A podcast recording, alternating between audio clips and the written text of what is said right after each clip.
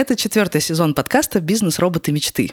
Мы его делаем не одни, а вместе с нашим партнером Kiwi Business. Они создают платежные решения для предпринимателей. И это отличный матч, потому что в этом подкасте мы как раз-таки и говорим о том, как построить бизнес, который приносит деньги, славу и удовольствие. Или хотя бы что-то одно. Меня зовут Саша Волкова, мы вместе с партнеркой делаем студию подкастов. Наш оборот около 10 миллионов в год. А вот мой соведущий предприниматель Илья Волков. Привет, Илья. Всем большой привет, меня зовут Илья Волков, я соучредитель и операционный директор парфюмерной сети «Библиотека ароматов» и онлайн-платформы «Библиотека Shop». Мы стараемся нестандартно, но в то же время просто и увлекательно рассказывать про ароматы и помогать нашим покупателям находить именно тот самый вдохновляющий их запах. Наш годовой оборот по итогам 2022 года, я надеюсь, декабрь еще не закончился, приблизится к отметке в 200 миллионов рублей. Леша Войтова сегодня с нами нет по очень приятной причине, о которой он, может быть, сам расскажет в каких-нибудь следующих эпизодах. Зато с нами сегодня наш гость Александр Агаков, коммерческий директор финтех-компании «Киви». Здравствуйте. Здравствуйте, Александр. Здравствуйте, Саша. Здравствуйте, Илья. Очень приятно попасть в такую классную компанию. Ну, наверное, про Киви немножко расскажу так, в двух словах.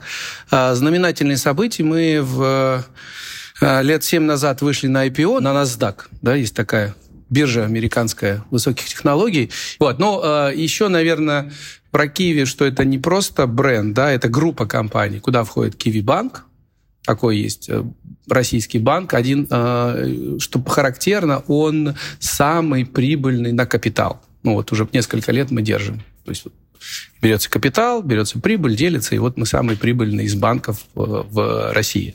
Компания Рови, она тоже похожа на Киви, Рови, которая предлагает факторинг, банковские гарантии, всякие кредиты на госконтракты. Еще у нас есть маркетинговая платформа Flocktory. Если кто знает, вы, наверное, в этой среде двигаетесь для того, чтобы что-нибудь там uh-huh. увеличивать продажи, там, добегать до клиента, который забыл в корзине нажать «Оплатить». Эквайринг-агрегатор «Интеллект Мани», платформа для такси, такси-агрегатор и даже платежная система денежных переводов «Контакт» такой сильный конкурент золотой короне, чтобы она не расслаблялась на российском рынке. Ужасно интересно, как вы отращивали все эти щупальца. Давайте чуть-чуть попозже об этом поговорим. А сейчас просто маленькая такая ремарка, в каком моменте ваш бизнес находится сейчас. Как у него дела вот прям в моменте? Ну, у него э, шикарно дела. Ну, мы уже и говорили, за третий квартал информацию мы на 60% выше прошлого года. На 60%? Да, да, из-за того, что вот многие платежные системы свинтили из России, мы, собственно, эту нишу заняли. Ну вот, и денежные переводы в том числе, и э, платежи. Так что э, все, что мы строили много-много лет, сейчас дает э, очень большой эффект. И мы поэтому, кстати, недавно, на прошлой неделе, купили маркетинговую компанию RealWeb. А, в том числе. Мы недавно сказали об этом. А. Так что мы теперь такие прям... Новогодние а, покупочки. Ну, Я да, покупаю елку, вы покупаете... Да-да-да. Акционер говорит, положите мне что-нибудь под елочку. Вот вам копеечка. И мы такие раз и туда ее зарядили. Так что ждем, чтобы она в следующем году дала нам офигенный рост также. Илья, у тебя как дела? Ты рассказывал, что этот Новый год особенный. Будет классно, если напомнишь, почему для тебя он особенный, как у тебя дела в бизнесе. Да, у меня импортозамещение тоже хорошо сыграло. Вот Александр сказал, что они они подросли на 60%. Мы тоже 50-60 где-то получается прирост по итогам этого года составляет, благодаря тому, что да, мы тоже немножко постарались занять ниши тех товарищей, которые ушли, и мы развязали себе руки, как я какое-то время назад э, рассказывал, если мы до этого были 90% импортной компании, то сейчас мы на 99% э, российская компания в плане наших производственных мощностей. И здесь мы что хотим, то и делаем. Э, мы достаточно сильно укоротили циклы разработки, вывода, вывода продукта и очень э, быстро прочувствовали на себе все прелести этого момента. Поэтому в этом декабре мы рассчитываем побить прошлые рекорды прошлых аналогичных периодов. Ну и я сейчас потихоньку, в принципе, в втягиваюсь в бизнес, потому что я буквально несколько дней назад вернулся из большой экспедиции по Латинской Америке. Поэтому я еще немножко мыслями, мыслями в экспедиции, но понимаю, что нужно перестраиваться, потому что декабрь уже по факту заканчивается. А, я в таком а, полуотпускном, полурабочем режиме. У меня наоборот, у меня прям э, все плотно завалено разными заказами, и что супер приятно, у меня не было такого плана на этот год. На этот год был план только релацироваться и э, оформить ВНЖ. Я сейчас в Лиссабоне, напоминаю и сделать какие-то формальные вещи, диван купить, Так, короче, по бизнесу у меня была очень низкая планка. Я хотела просто заработать свой первый доллар. Следующая планка заработать первую тысячу долларов, потому что тысяча евро — это, как говорят, средняя зарплата португальца. Я подумала, ну, можно поставить себе такую маленькую планочку. И то, и другое уже выполнила. У меня уже три заказа в валюте. Я думала, будет сложнее именно этот рубеж преодолеть. А оказалось, как-то так между делом, между покупкой дивана э, уже что-то такое состоялось. Так что можно считать, что я уже международная предпринимательница. Все. Александр, во всех предыдущих выпусках мы рассказывали про какую-то отдельную э, фичу Киви, отдельный какой-то сервис, проект. И меня удивляло каждый раз, что он очень точно прицеливается в какую-то конкретную боль предпринимателей. Часто, если это было, он был направлен не на конкретно меня, а на другую какую-то категорию предпринимателей, я просто удивлялась, типа, что и такое бывает, и, и такая необходимость бывает. И потом мне ваши ребята объяснили, что это и есть суть вашей бизнес-модели, что вы ищете недообслуженный спрос. Мне показалось это дико интересным. Не могли бы рассказать, правда ли это, и как это вообще работает? Чуть-чуть, чуть-чуть начну с более широкого, да, то есть помимо вот всего перечисленного, мы все-таки специализируемся э, на платежных решениях в большей степени, и всегда на этом специализировались, поэтому у нас есть такой бренд, как Kiwi Business, он объединяет все платежные решения в одну понятную конструкцию. То есть, условно, если тебе нужно что-то связанное с платежами, ты приходишь в Kiwi бизнес. И дальше тебя там принимают в мягкие лапки продуктологи и селзы, которые, собственно, начинают тебе задавать правильные вопросы. Потом чуть позже я расскажу про вот эту первую бизнес-модель, которая как раз связана с этим. Дело в том, что мы изначально э, были в модели B2B2C. Все говорят B2C и B2B. То есть B2B – это два юрлица между собой контактируют, а B2C – это юрлицо и физик. А вот B2B2C – это когда ты имеешь контракт с, с оператором сотовой связи для того, чтобы он пополнял твой, ну, свой телефон. И ты вроде как становишься в серединку. И это и не твой клиент, и как бы не его. И вот, вот он как-то вот проскальзывает мимо этих сервисов для того, чтобы, по сути, мы обслуживали клиентов вот этого сотового оператора. Но потом мы сделали свои продукты, у нас так называемый Kiwi кошелек, когда э, все было тяжело с банками в России, не так, как сейчас зашел за минуту, получил счет, а в другой стране тебе это нужно подготовиться, чтобы хотя бы за два часа это сделать. То есть у нас был Kiwi кошелек именно для того, чтобы такие вот... Это уже был наш клиент, это был чистый B2C. И мы, в принципе, понимая вот эту модель B2B и B2C, смогли построить такой вот э, бизнес-модель Kiwi, которая специализируется на разработке точечных решений под конкретные потребности клиентов. То есть мы не идем широким спредом на рынок. Мы говорим, мы самый главный эквайр в стране.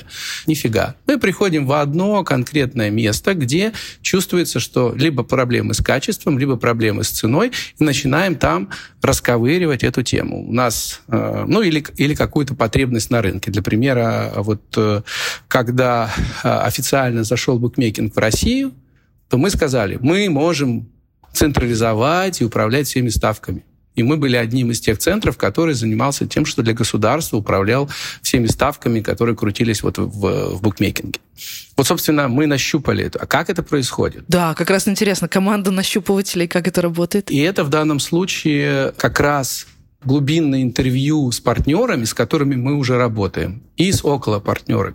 Ну, те, которые хотят быть с нами, потому что у нас есть решение для каждого бизнеса в этой стране, в принципе, будь это мясокомбинат или какой-нибудь металлургический завод. У нас есть это решение. Другое дело, нужно, что ему нужно, потому что у него что-то уже есть. А мы приходим и начинаем задавать эти вопросы, как это сделать. И, и по большому счету мы просто цифровизируем разные отраслевые рынки. Вот создавая для них вот такие маленькие лучшие практики.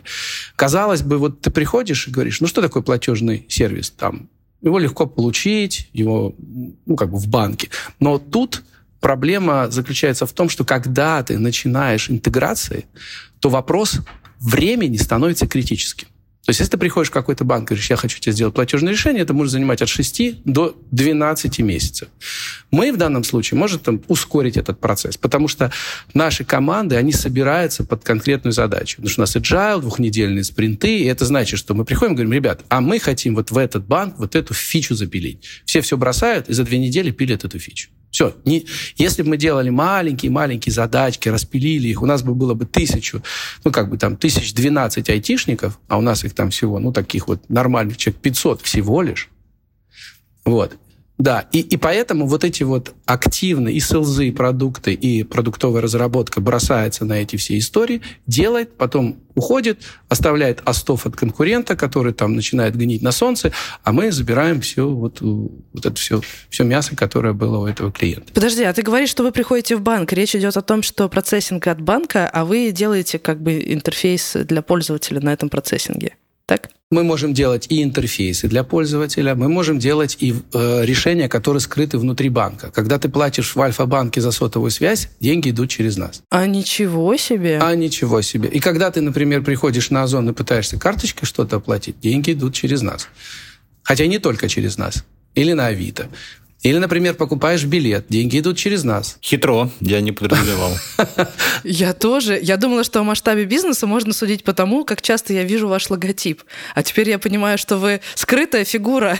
Когда ты вдруг захочешь сдать металлолом и придешь на какой-нибудь рынок со своим старым холодильником, то деньги тебе заплатят на твою карточку через нас. Да меня металлолом как раз... Да, меньше всего волнует. Но когда ты садишься в такси, и таксист тебя везет. Его зарплата идет через нас. Так наоборот, меня металлолом как раз очень впечатлил, потому что когда я столкнулась с этим сервисом, я подумала, да как они до этого доковырялись. То есть я не понимаю, как этот процесс работает у вас в офисе. То есть кто-то, какой-то сотрудник такой, ребят, я понял, я вчера сдавал старый холодильник, и меня там записывали на, в тетрадку, э, ручкой записывали мои деньги. Как вот этот вот процесс э, генерации этих идей происходит, ужасно интересно. До металлолома я бы точно не додумалась. Но на самом деле все знают, что что мы такие инноваторы, все приходят с проблематикой э, уже. То есть уже сам, во-первых, у нас есть поток клиентский, он приходит и говорит, ребят, сделайте вот так, сделайте вот так.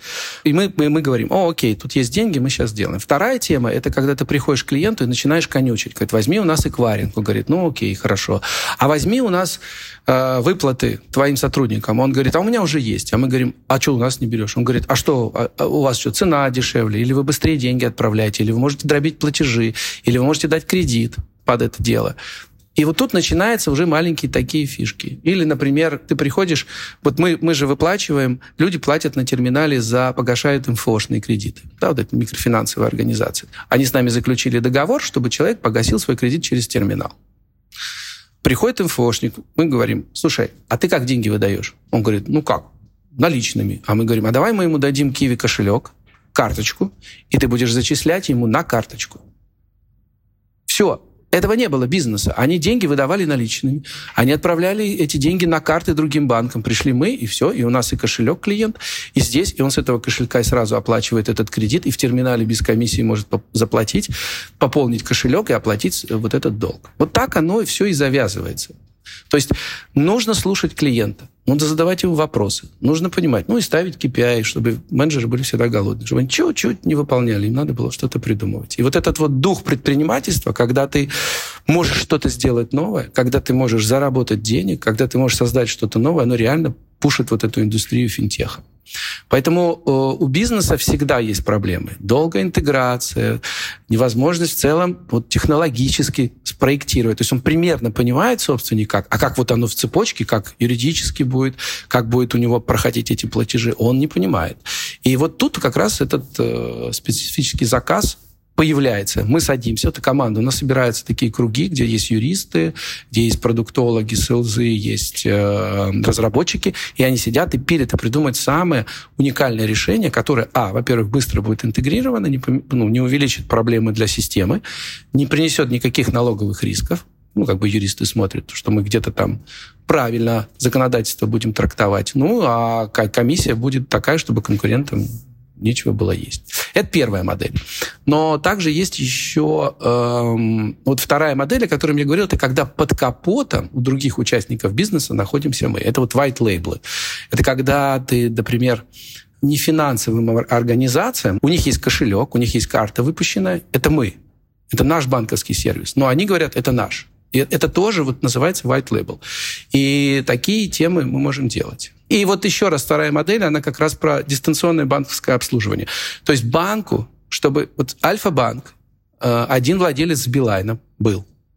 Но они брали оплату сотовой связи у нас. Не напрямую у Билайна, а у нас. Ну, представляете, то есть они даже сами в своей как бы, корпоративной структуре выбирают того, у кого лучший сервис. И это так, и ЖКХ, потому что у нас все есть сразу. Ты за и можешь оплачивать, э, не знаю, ЖКХ, можешь оплачивать другую сотовую связь, тра-та-та-та-та, и у тебя вот сервис огромный есть, один шлюз воткнул, и у тебя сразу все. А так в банке нужно повторить все, что мы делаем. А мы делаем это уже на протяжении 20 лет. Все это звучит очень впечатляюще. Александр, а как оно чаще бывает? Э, к вам приходят с каким-то запросом или вы находите крупный сегмент и придумываете для них э, решение на боль? По-разному. У нас проблема с чего? Если, допустим, взять наш бэклог, то есть что мы можем сделать, то он у нас, наверное, лет на 7 забит.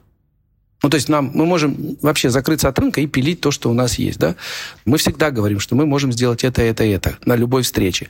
И когда приходит время, зная наши возможности, они приходят к нам с запросом. Вот. Они не только к нам приходят, они и в другие банки приходят, э, которые, ну, не менее, может быть, технологичны, но тут вопрос скорости и приоритета. Так что это и то, и то. Здесь самое mm-hmm, главное, mm-hmm. что вся команда была заточена на поиск вот этого нового.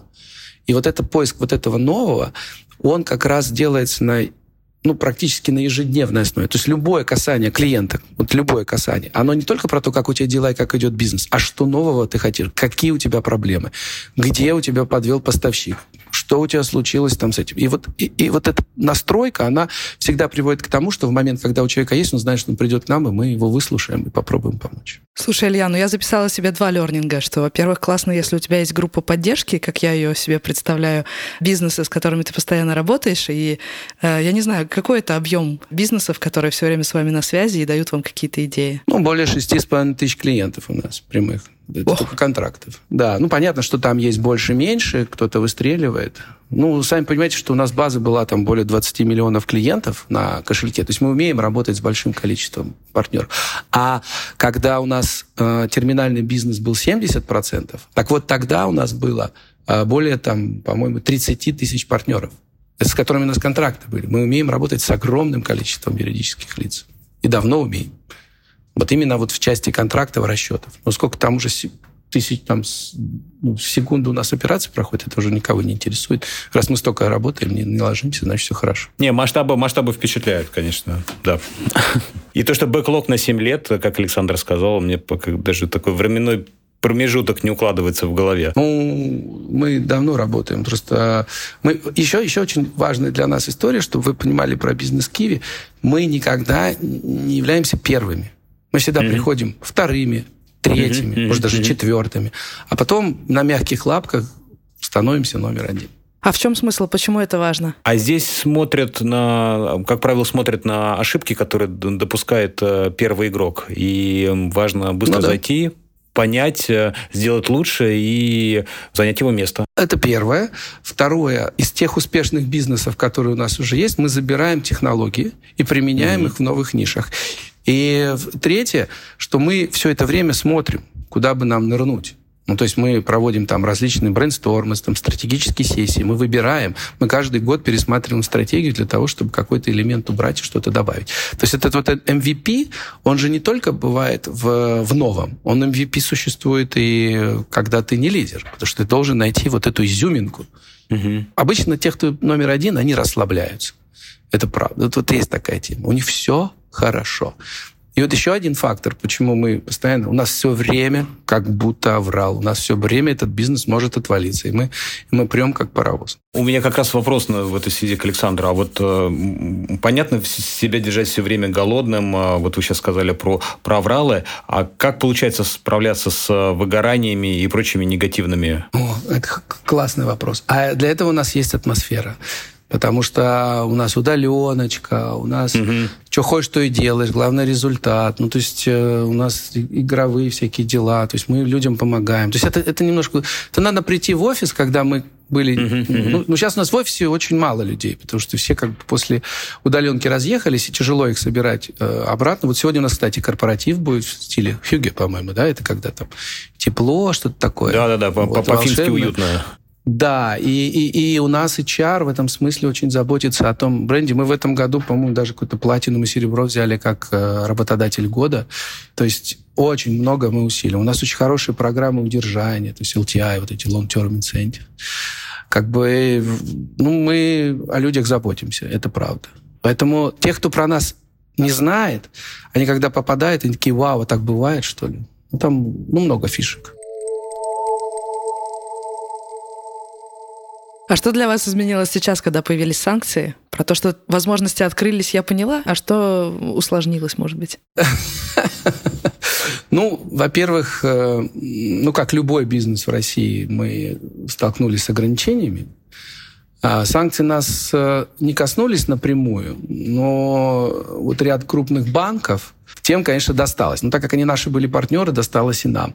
А нам пришлось перестраивать множество процессов, заниматься вот поиском новых зарубежных партнеров, потому что многие вообще с Россией сейчас очень тяжело э, хотят работать, новые так тяжело вообще, а вот старые, даже старых тяжело удержать, то есть объяснить, что мы, ребят, у нас NASDAQ, посмотрите, мы котируемся, мы организация, которая международная, потому что у нас бизнес и в Дубае, и в Казахстане, и в Беларуси, в Молдове даже у нас есть бизнес.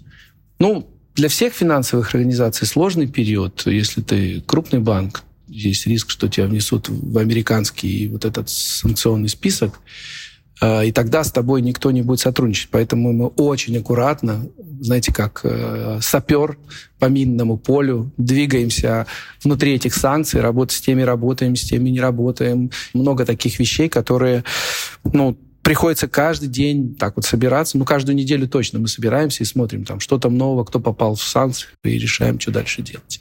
Ну, а самое главное, это вот сохранить при этом, самый главный вызов, сохранить текущий уровень сервиса для текущих клиентов, да, потому что, ну, Visa Master ушла, Apple Pay ушел, мы какое-то время, наверное, полгода были единственные, кто продавал коды на пополнение Apple аккаунта. Вот. А потом они тоже и, и нам сказали, все, нельзя. Сейчас я знаю двух операторов, которые это делают. Вот. Ну и плюс мы для физических лиц решили вернуть, потому что от модели чисто B2B для физических лиц начали выпускать карты МИР в нашем кошельке. Причем мы не просто, мы еще следуем повестке ESG, Поэтому они у нас из переработанной кукурузы. Вот так вот. О, ничего себе. Ага, да. Их можно подключать к смартфону на Android и через Мир Pay или Samsung Pay, как раньше, оплачивать вот э, карточкой через терминал. Ну, телефоном через терминал. То есть это работает. То есть нам пришлось это все, опять же, делать. И, собственно, это все востребовано. Я про коды не поняла, сори, я как-то не в теме. Что за коды? Раньше, ну, никто об этом не знал. У нас этот сервис был. Мы там продавали этих кодов на миллион рублей в месяц, наверное. То есть ты можешь купить код в, в приложении, ну, Kiwi кошелька тогда. Это набор цифр. Зайти в, э, в свой аккаунт Apple, вбить эти цифры, и на твоем балансе появятся деньги. На балансе в Apple. А-а-а. То есть ты не картой платишь, как вот э, прокидываешь деньги карты, а это на балансе прям Apple, и ты можешь это оплачивать. Вот когда нам сказали, что отменят, я туда накидал там 10 тысяч, вот все подписки оттуда платятся. Потому что сейчас, например, ну, наши карты не работают, все стараются там перейти на какие-то иностранные Apple э, ID, для того, чтобы там какие-то иностранные карты, там грузино-армянские, киргизско-узбекские привязать. Ну и типа сказать, что ты не, не в России. А так, туда денег накидал, мне 10 тысяч, я вот до сих пор не могу использовать баланс уже полгода. Да, вот были такие коды. А как быстро вы это придумали? А у нас оно было. Она у, у нас было. А, Просто было. когда выключили вот эту историю с возможностью пополнения с карт, вообще, виза, мастер-карт ушли, все, пополнить угу. нельзя. Ну, мы, мы даже не рекламировали эту историю. Люди начали просто в сарафанном радио говорить, слушайте, а вот через App, вот через Киви давайте. И, во-первых, у нас клиенты выросли, народ начал пополнять Киви кошельки, потом оттуда это перебрасывать.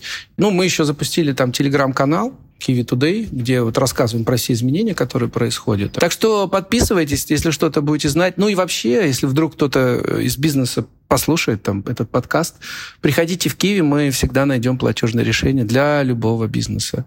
Вот. Ну, по крайней мере, э, если это принесет сразу много денег, то мы сразу быстро сделаем. Если чуть меньше, ну, поставим в очередь, сделаем чуть позже. Александр, а у меня вопрос, а кого вы считаете своим основным конкурентом? Мы настолько уже диверсифицированы, что тут надо смотреть по э, стримам. Ну, вот, например, там в денежных переводах, естественно, «Золотая корона». Если, mm-hmm. ну, если говорить в эквайринге, ну, в эквайринге, ну, наверное, сейчас Тиньков, он не в санкциях, надеюсь, не будет. Но тем не менее. А, ну, Сбербанк сложно там конкурировать. То есть есть вещи, когда ты вот рынок разделяешь. Вот есть Сбербанк там со своим эквайрингом, да, условным, а он у него дешевый, потому что у него много своих карт. И он, поэтому у него была себестоимость ниже. Но сейчас с приходом мира все это как-то выровнялось, и уже важнее становится технология. А, в терминалах ну, у нас нет конкурентов извините. Пусть кто хочет, попробует на этот бизнес зайти. Но они есть мелкие, региональные, которые там ходят а, по серой зоне, там больше а, не, не бизнесом занимаются, а так собиранием денег с людей. А, воруют у нас пополнение кошелька. Фу, стыдно даже. Чтобы комиссию брать. Но у нас без комиссии, а они с комиссией. Digital commerce, как мы называем, все, что связано с коммерцией, я уже назвал. А, но у нас здесь нормальный такой подход. Мы не выпячиваем свой э, как бы бизнес, мы становимся больше такой инфраструктурным эквайринговым игроком. То есть есть многие агрегаторы, которые подключают много-много мелких сайтов.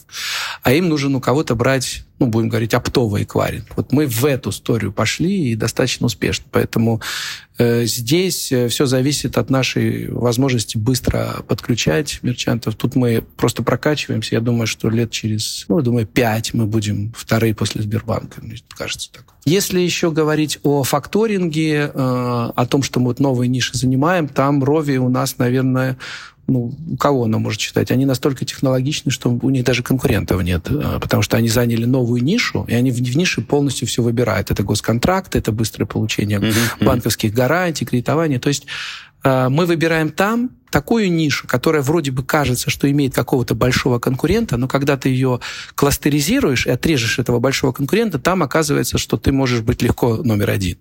И в этом смысле ты не конкурируешь с большим, как вот в случае с эквайрингом. Да? Вот берем весь рынок эквайринга, отрежаем Сбербанк, и дальше хоп, а полянка-то уже не такая кластеризированная. То есть здесь можно уже поиграть и побороться со всеми остальными. Говорите, что предприниматель может прийти с болью, и вы можете найти решение. Сейчас, как я понимаю, у многих предпринимателей были проблемы с переводами денег за границу, ну, по понятным причинам. Кому-то просто, чтобы свои деньги увести в валюте хранить, кому-то бизнесовые деньги, чтобы платить подрядчикам или получать платежи платежи.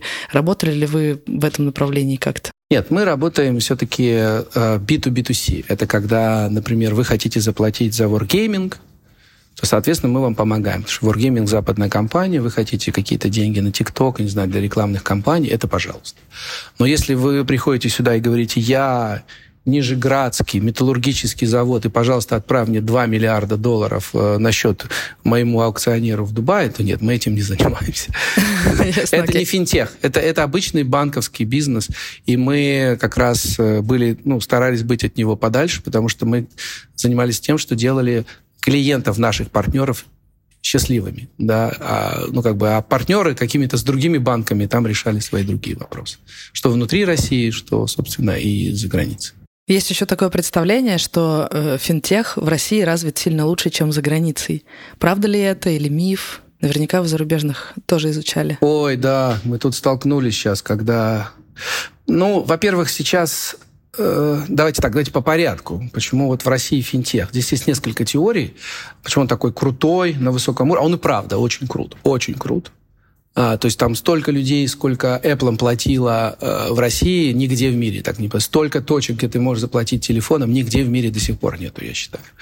Ну, у нас уже нету, а у них и, и, и, и не было, и не будет. Мы быстрее вернемся в то состояние, которым были, чем они дойдут до того состояния, как мы были. Почему это? Ну, во-первых, у нас низкая база. Когда всебанковская отрасль развивалась с нуля за последние 30 лет, что они делали? Да? Ну, как, как китайцы или как другие, они брали самые лучшие. Вот самые лучшие технологии, самых лучших экспатов, самые лучшие какие-то фишки и внедряли их. Им никто не мешал, потому что деньги от новых клиентов релиз ликой, у них нет каких-то старых денег, они все это реинвестировали. И в этом смысле современные технологии в России развивались быстрее, чем на Западе. Например, если ты хочешь перейти с какой-то одной э, системы, например, э, есть внутренние системы, АБС, так называемые, которые внутри э, ставятся банков.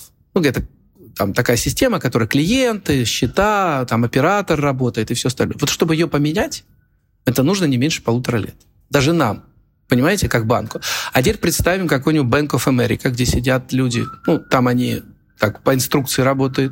И плюс всякие лицензии и все остальное. То есть им для того, чтобы заменить эту АБС, им нужно, ну, я думаю, лет 10. Лет 10. И тогда и, и денег это будет стоить миллиарды, потому что ну, у нас это люди готовы делать на энтузиазме, стартапы, бесплатно практически, ради идеи, за зарплату, то там это делать так никто не будет. У них есть нормы прибыли, нормы инвестирования, роики и всякие остальные показатели финансовой успешности. И поэтому это очень сложно. Вторая тема – это вот исторически высокая конкуренция за клиента. В России вот несколько сотен банков. Да? Вы знали, что было 700, сейчас немножко их там подрядили, сейчас, по-моему, где-то между четырьмястами и пятьюстами. Вот. И есть более там 10 системообразующих и 10, и там и банки поменьше. Они все борются за клиента. То есть, если вы сейчас посмотрите, ну, не знаю, Илья, у вас сколько? Ну, наверное, банка 4, наверное, да, счета?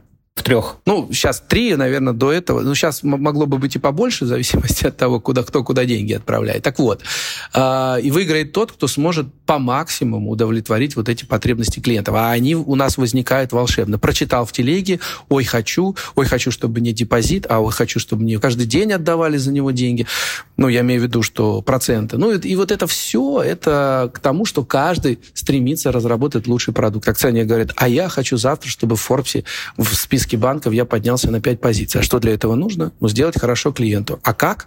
Это значит финтехнологии. Либо сервисов больше, либо лучше обслуживать, либо больше денег, чтобы он с нами зарабатывал. Ну, то есть, соответственно, ты уменьшаешь свою прибыль. Ну, это инвестиции. И плюс еще третий. У нас очень много талантливых IT-специалистов, которые именно не работают как, ну, из других стран, в которых много людей живет и больше всех в мире, да, а которые, они создают новые продукты. Их, их драйвит не тема сидеть, писать код, поправлять, а их создавать новое. Чтобы ты сказал, когда ты пришел к новому работодателю, или там жене даже, черт побери, детям своим там за чашкой чая, говоришь, а я вот это сделал.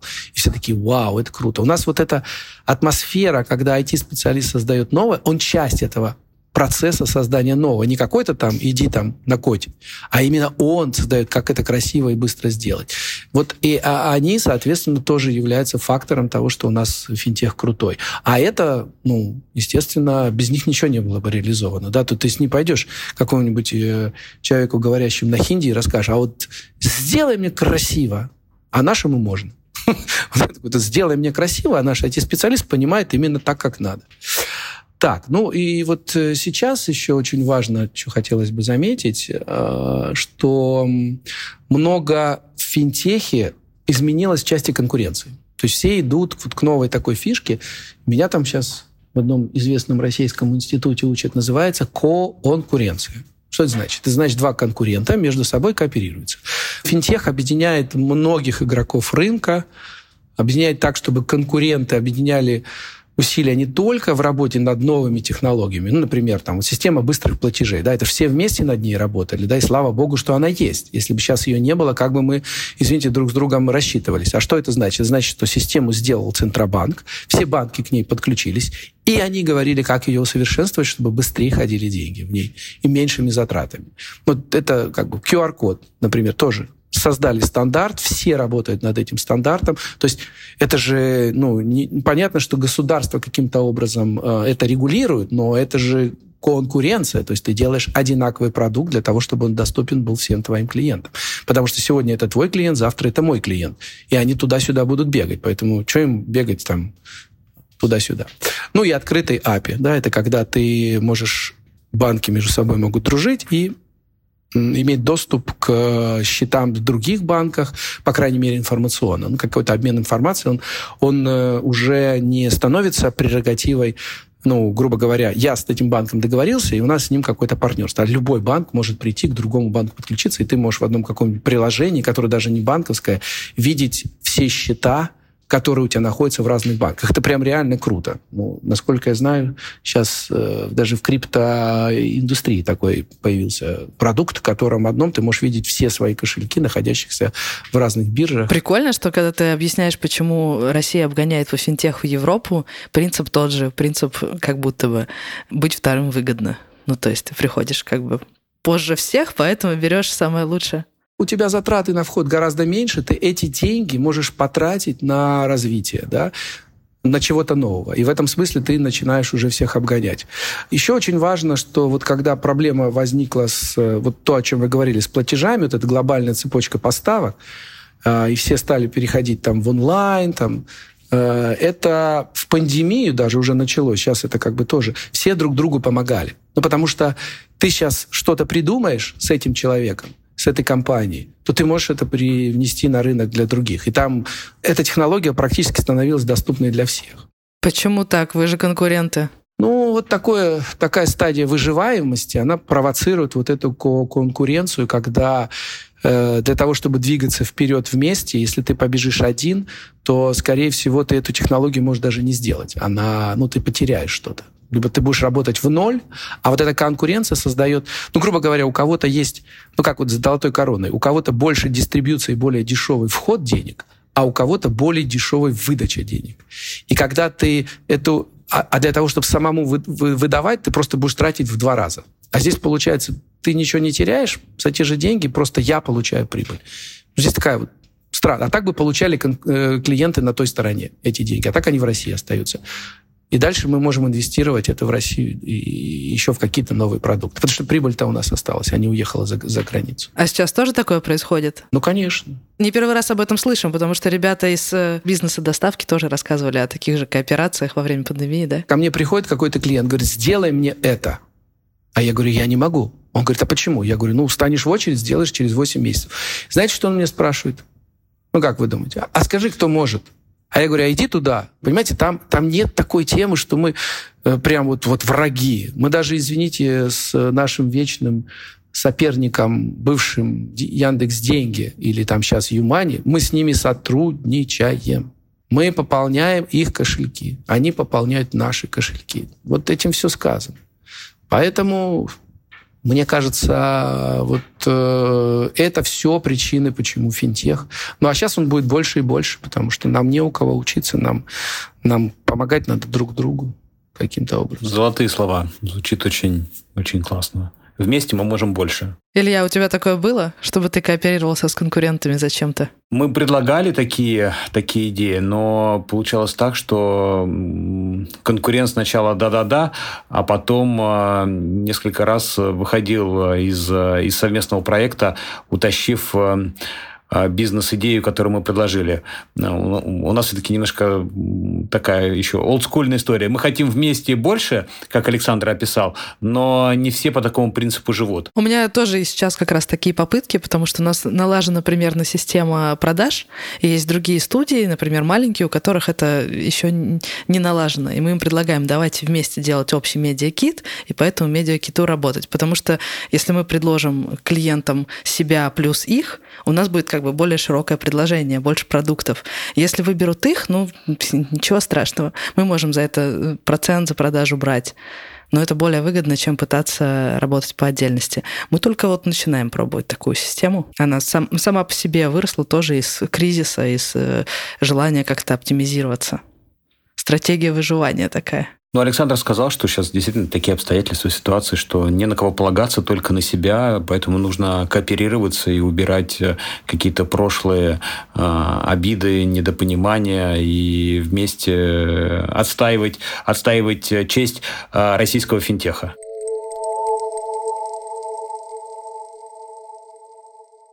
Я, конечно, была шокирована. Мы начали с э, темы о том, э, насколько менее развит европейский финтех. Меня предупреждали об этом, но когда я на практике с этим столкнулась, я была немного шокирована, потому что в Греции хотела сделать какую-то примитивную операцию, я не помню перевод по свифту, захожу в Государственный банк Греции, и мне показалось, что это прям специально для меня историческая реконструкция, как будто это декорации, потому что там вот эти огромные компьютеры с ламповыми мониторами, какие-то количество огромных ящиков, где лежат какие-то бумаги, то есть есть это больше похоже на, не знаю, аптеку старую или библиотеку. То есть там такие почтенные сотрудники ходят очень медленно, никуда не торопятся.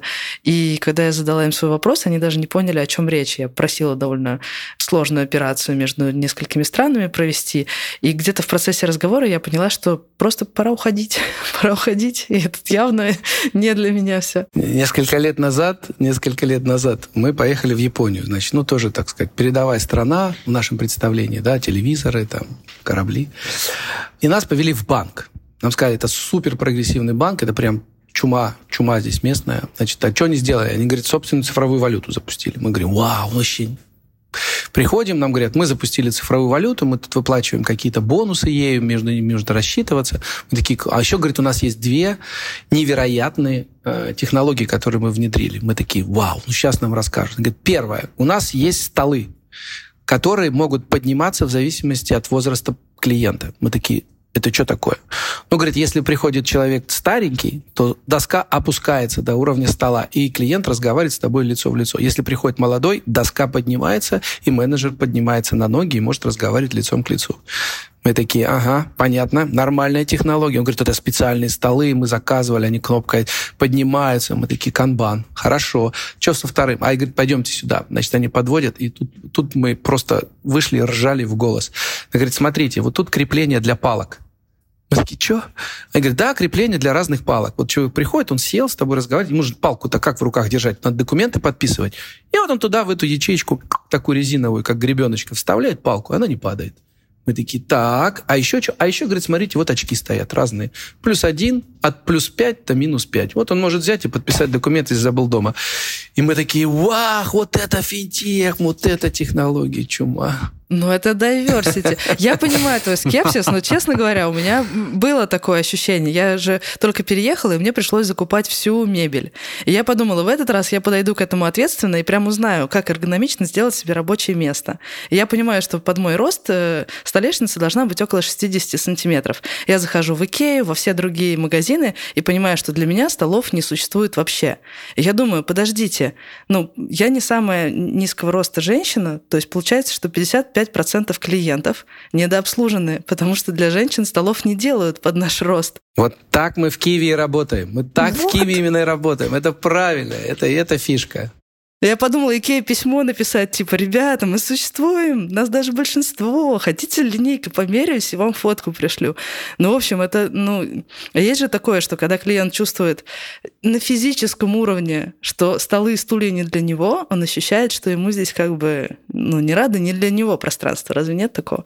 Ну, я понимаю, о чем ты шутишь. Да, это, ну конечно, не финтех, это другое. Да, это совершенно, во-первых, нация старая, и они, конечно, понимают, что чем привлечь клиента? Не технологиями ткнул и быстро все прошло, а удобством, когда ты приходишь в офис, и тебе нужна социализация. Это, это немножко другой уровень. И поэтому зачастую то, что нам нравится как финтеху, у них, у нас кто клиенты банков вообще-то? Это молодые, активные люди, которые активно потребляют контент. А кто там деньги несущие люди? Это люди уже более старшего возраста, которые в силу вот этих европейских, американских традиций очень осторожно относятся к винтеху. Им важнее прийти, выписать чек. Вы думаете, чеки почему не убирают? Потому что говорят, у вас нет чеков, люди разворачиваются и уходят. Мы не доверяем вашим финтехам.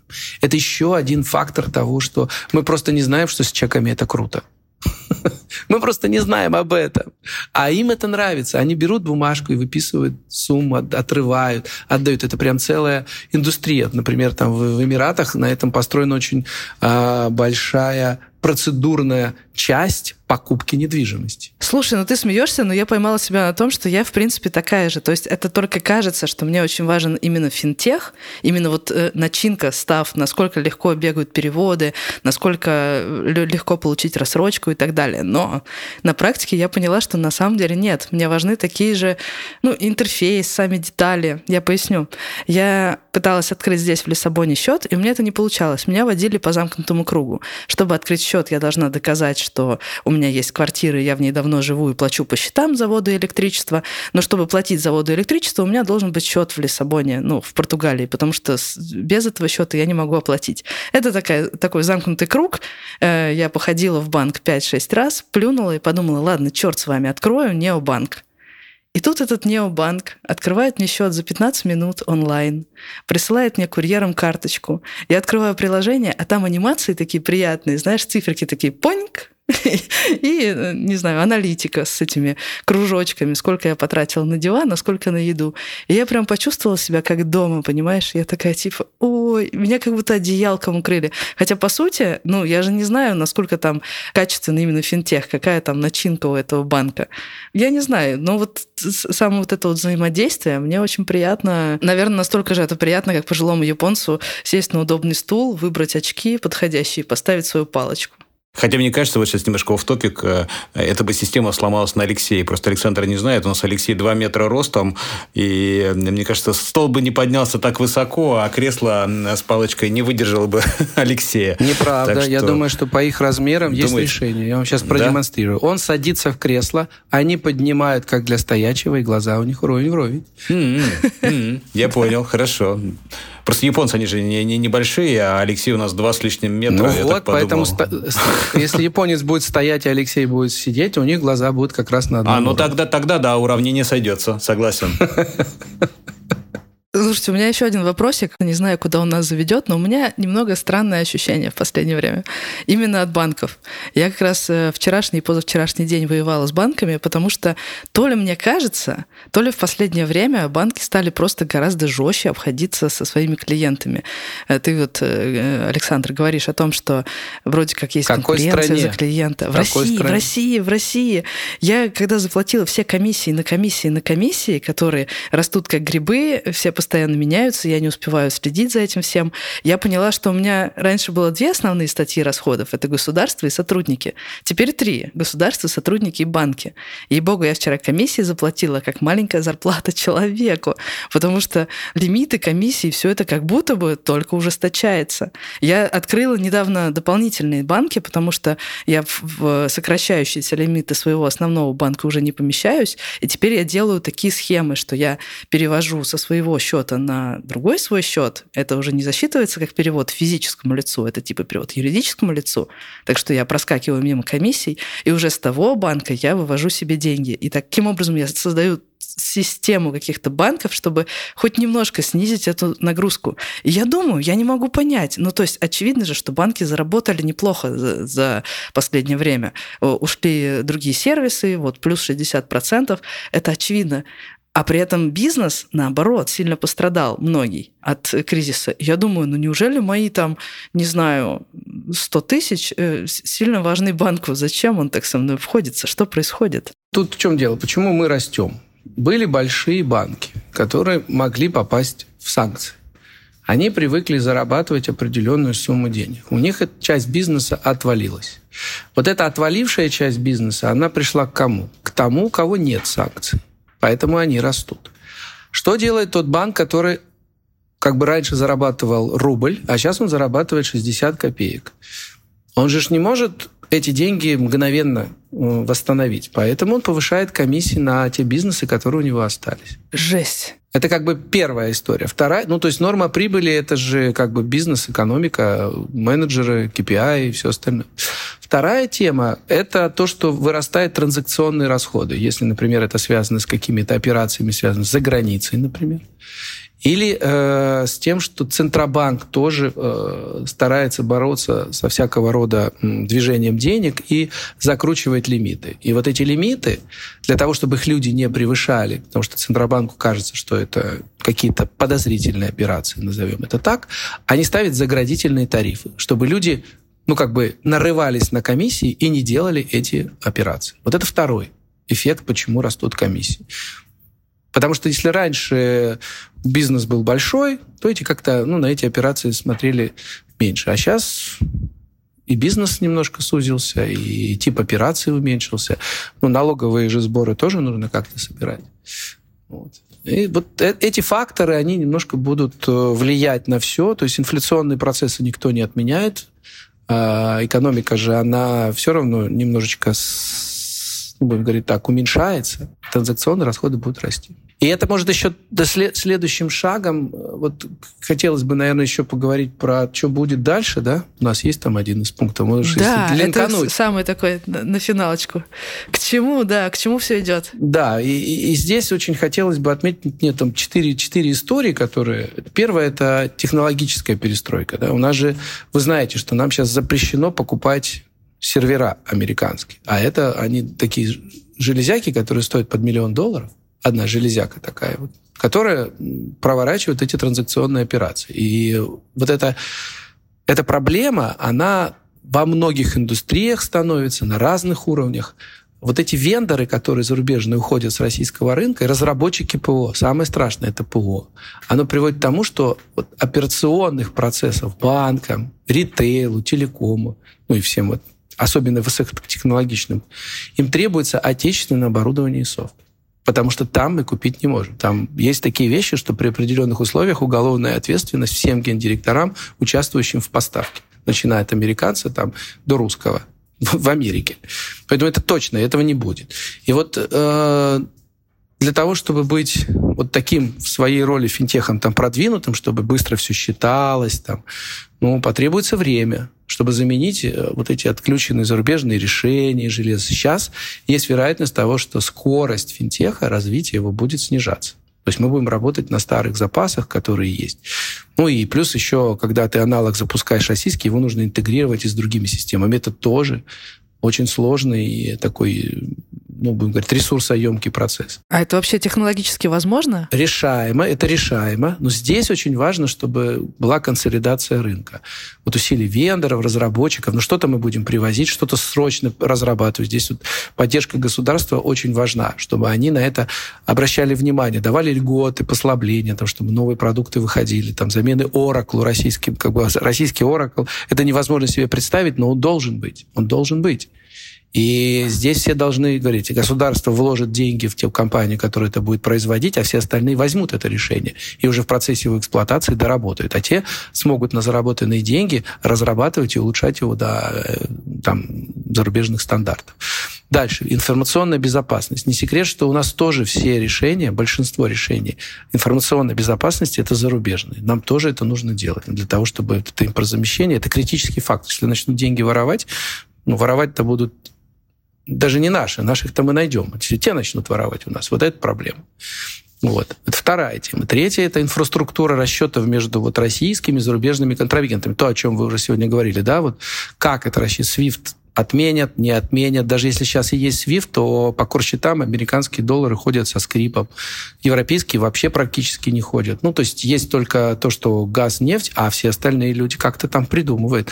Отправляют в другие страны, которые тоже находятся под риском санкций за то, что они двигают эти деньги. И здесь нужно вот масштабирование, разворачивание аналога российского свифта. Это, СП, это как называется, СПФС. Это вот в российской внутренней системе аналог свифта, как бы система обмена информационными сообщениями о перечисленных платежах. Ну, так я это назову.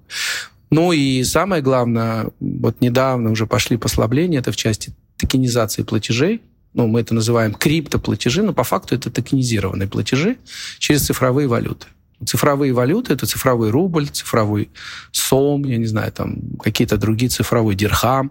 И вот они, они же не привязаны к системе, которая сейчас существует, деньги, взаиморасчеты. Между ними тоже нужно создать такие нововведения, которые будут напрямую помогать рассчитываться цифровыми активами. То есть э, ну, маленький такой, как, я понимаю, что такой цифровой рубль, это просто деньги, которые лежат в Центробанке, записанные на счетах, да, не в, не в коммерческом банке, а в Центробанке, поэтому они типа надежнее. Но так как это отдельная сущность, записанная, то ее нужно каким-то образом рассчитываться. То есть она должна превращаться в обычные деньги на счетах, потом в бумажные деньги. И вот эта вся история, которая э, будет развиваться в ближайшее время, поможет также вот выстроить эту систему расчетов. Это вот то, что касается расчетных проблем, то, что нас ожидает в будущем, то есть возможное замедление финтех-развития, но при этом усиление э, решений российских внутри, которые будут помогать людям ну, получать по крайней мере, пока приемлемый сервис, а дальше уже выходить на какие-то зарубежные э, аналоги и стандарты. А по вашим э, оценкам, Александр, вот сколько по времени может занять э, разруливание текущей ситуации? Это пятилетие или вот вы сказали, что это все решаемо? Интересно временные рамки. Тут вопрос осознания, да. Ну то есть не секрет, что большинство людей сейчас думает, ну еще год-два и потом все вернется, да. Ну, то есть, если вот жить в этой парадигме, то год-два можно потерпеть, потом обратно все вернуться, и что mm-hmm. там mm-hmm. делать? Тут, если все признают, что изменений не будет, и будет только так, то это пойдет быстрее. Ну, то есть я думаю, что в течение вот этих Согласен. двух лет как раз э, можно перейти на все современные российские системы. Просто когда у тебя в сознании сидит червячок, я сейчас сделаю работу, как все российское, которое было до этого, но потом придет какой-нибудь аналог ну, я не знаю, mm-hmm. там Oracle или Oracle вернется, который все, что я делал, у него на порядок выше, пускай дороже, но не настолько, как я. То есть я буду стоить как Oracle, а хуже буду в 10 раз. Работать можно? Можно. Но зачем? Да-да. И вот это внутреннее ощущение, что ты в стол делаешь работу, для IT-специалистов очень плохое. То есть они не mm-hmm. любят делать работу в стол. Они хотят mm-hmm. делать то, что нужно людям, бизнесу, ну и клиентам, ну и самим себе для того, чтобы сказать, я это сделал, и это работает. То есть, получается, сильно бы помогла какая-то предсказуемость, если бы мы знали, куда все идет? Ну, не столько предсказуемость, а просто решимость. Чтобы не, не откатили назад. Да, ну то есть, грубо говоря, если государство скажет, ребят, вот ушла виза и мастер-карт, она больше никогда не вернется в Россию в ближайшие 50 лет. Все, вот после этого будет все нормально. Но этого же никто не говорит. Ну, потому что это же вопрос такой. Ну, вот, собственно, импортозамещение там. Все, это ну, такая, будем говорить так, типа, у тебя нет сейчас преимуществ перед западным бизнесом ни в чем. Ни в расчетах. У тебя есть только умные люди, но у которых тоже ограничен доступ к технологиям на сегодняшний момент. Ты не программное обеспечение свежее не можешь обновить, тебе приходится прыгать выше головы и делать кульбиты, как кот, падающий с крыши. Вот. И, ну, не можешь ты это сделать. Но все это ты как бы достаешь нелегально, там как-то вот ну, так себе эта история, такое подпольное развитие. А раньше-то как был ты? Написал, тебе поддержка ответила, прислал новые патчи. Вот для, для примера, у нас стоят купюроприемники в терминалах. Да, ну, это же железка, казалось бы. Канадский производитель сказал, а я не буду ее обновлять, допустим. Не буду, не хочу. Не хочу санкции делать. И все. Снял с производства, купите новый. Новый не продаю, старые не обновляются. Все. И как бы как отрасль. Давайте на китайский переходить. Китайский тоже там то есть, то нету, то работает, то плохо. Российского нет. Вот его нет, не существует. А, а кто его будет для умирающей отрасли делать? Ну, кому он нужен? Вот. А технологии достаточно серьезные. Так что протекционизм, защита, что-то можно, что-то нельзя. То есть я, я, я к тому, что некоторые отрасли должны быть вот защищены. Даже американцы защищаются от китайцев в некоторых отраслях. Они говорят, вы туда не пойдете, это будет наш продукт, он будет дубовый, он будет смешной, но он будет наш, вас здесь не будет. И все. И у него будет время на то, чтобы развиваться. И никакая коррупция не поможет людям ввести сюда визу и мастер-карт. Ну, не будет ее здесь, потому что мы так решили на уровне закона.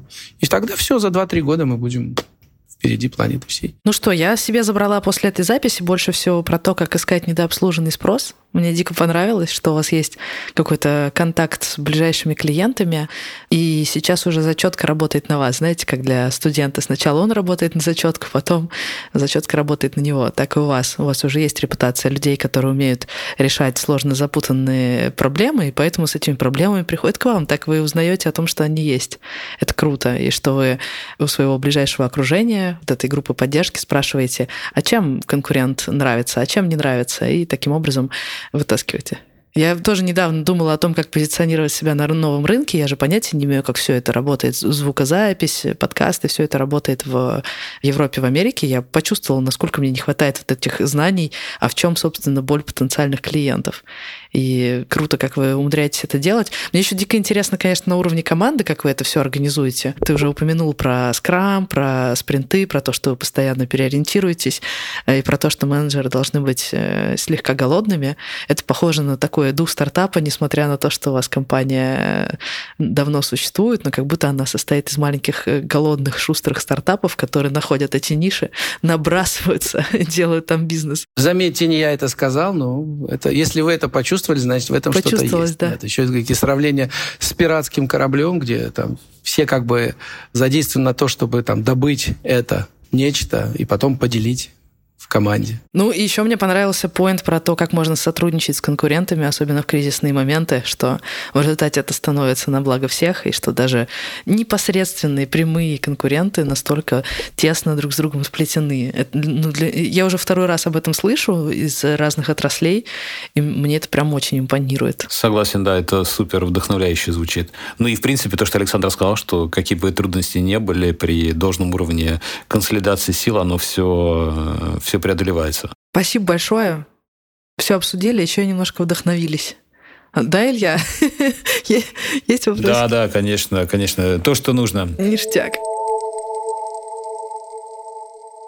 Это был подкаст «Бизнес. Роботы. Мечты». Вместе со мной его вели предприимчивые люди Илья Волков и Александр Агаков. Над выпуском работали шоураннер Альберт Ольховиков, редактор Дарья Чучалова и звукорежиссер Михаил Васильев. Слушайте нас там, где у вас есть доступ. В Apple подкастах, Google подкастах, Кастбоксе, Яндекс.Музыке и Spotify.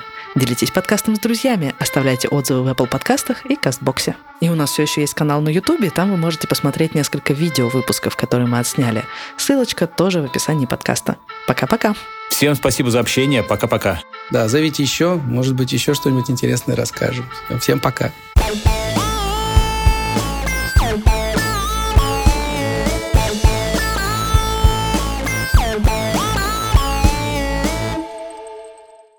я стала такая меркантильная, я все время думаю о деньгах вообще. Это нормально, это нормально. Потом отпустят. Когда здоровьем будет проблема, тогда... Но это не скоро. Хорошо. Лет через 60.